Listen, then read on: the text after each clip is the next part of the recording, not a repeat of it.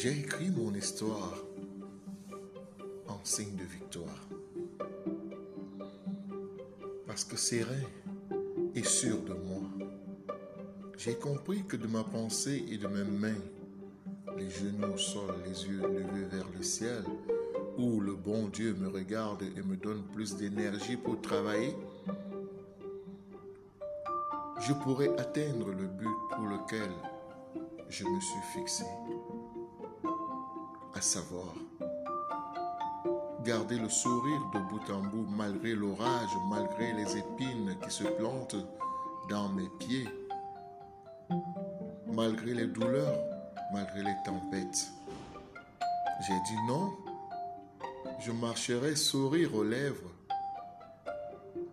sans être une chèvre assis sur une chaise vide, regardant le ciel, implorant un Dieu qui n'est pas paresseux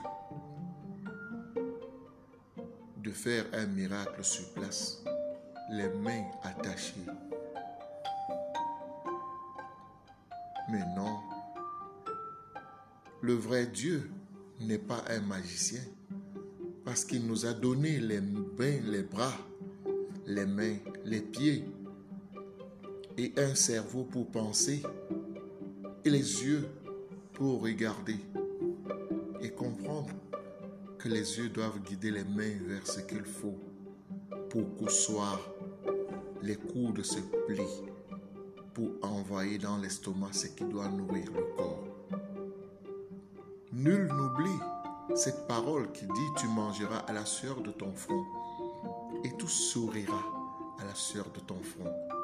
évidemment, j'ai décidé de sourire et de manger à la sueur de mon front, malgré le soleil et sa chaleur si rude qui m'accompagne chaque jour et me témoigne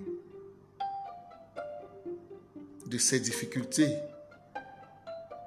qui sont des grands enseignants pour me permettre de comprendre que ce que je gagne, je dois respecter parce que je viens de loin. La vie me réserve encore plus parce que demain je serai assis sur une chaise en or fabriquée par mes mains et ma sueur. Et là, beaucoup diront, comment a-t-il fait? Pourquoi est-il arrivé là alors que nous aussi nous avons deux mains, oubliant que leurs deux mains étaient croisées, leur cerveau jeté à la poubelle, qui ne pouvait pas leur servir.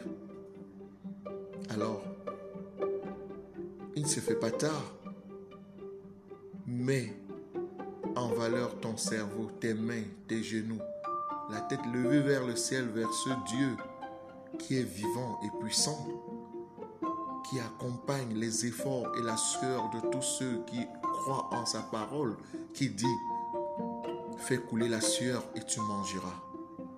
Alors, le pain de cette sueur n'est jamais amer parce que la sueur l'a arrosé de sa douceur. Alors faire un effort.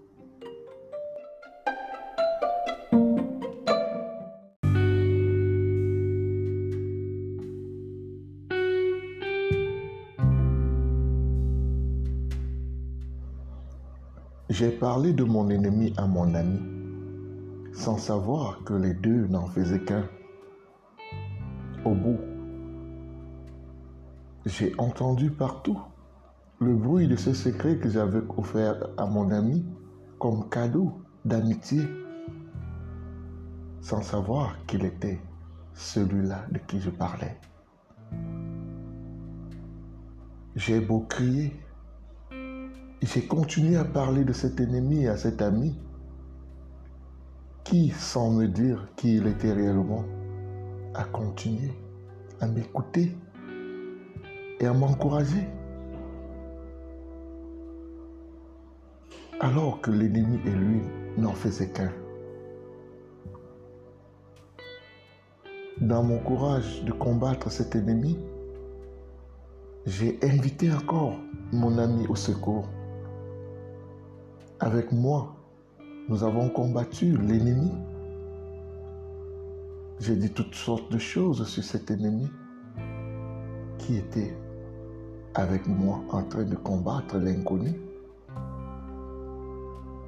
Assis sur mon silence bien après, j'ai observé la couleur du vent qui passait. L'air que je respirais devenait colorié. Le vent qui soufflait sentait la traîtrise. J'ai rappelé mon ami et j'ai dit, cher ami, il paraît que l'ennemi n'est pas loin de nous, alors nous devons encore combattre plus. Il m'a regardé et a souri. Il dit, combattons. Cette fois-ci, j'ai évité de dire des choses sur cet ennemi. Lui seul pouvait prononcer des énormités contre l'ennemi qui n'était que lui-même. Au bout, il y avait ce sourire. À la fin, il y avait cet ennemi qui était toujours inconnu. Assis dans le silence de ma nuit, j'ai éclairé mon intelligence au son de sa voix qui coulait et recoulait, et recoulait, recoulait, coulait. Au bout, j'ai compris que la couleur de ses yeux, le mouvement de ses lèvres, n'étaient qu'un que des mouvements de condamnation de sa propre personne. Au jour levé, je dis à mon ami que j'ai retrouvé l'ennemi. Imaginez qui c'est.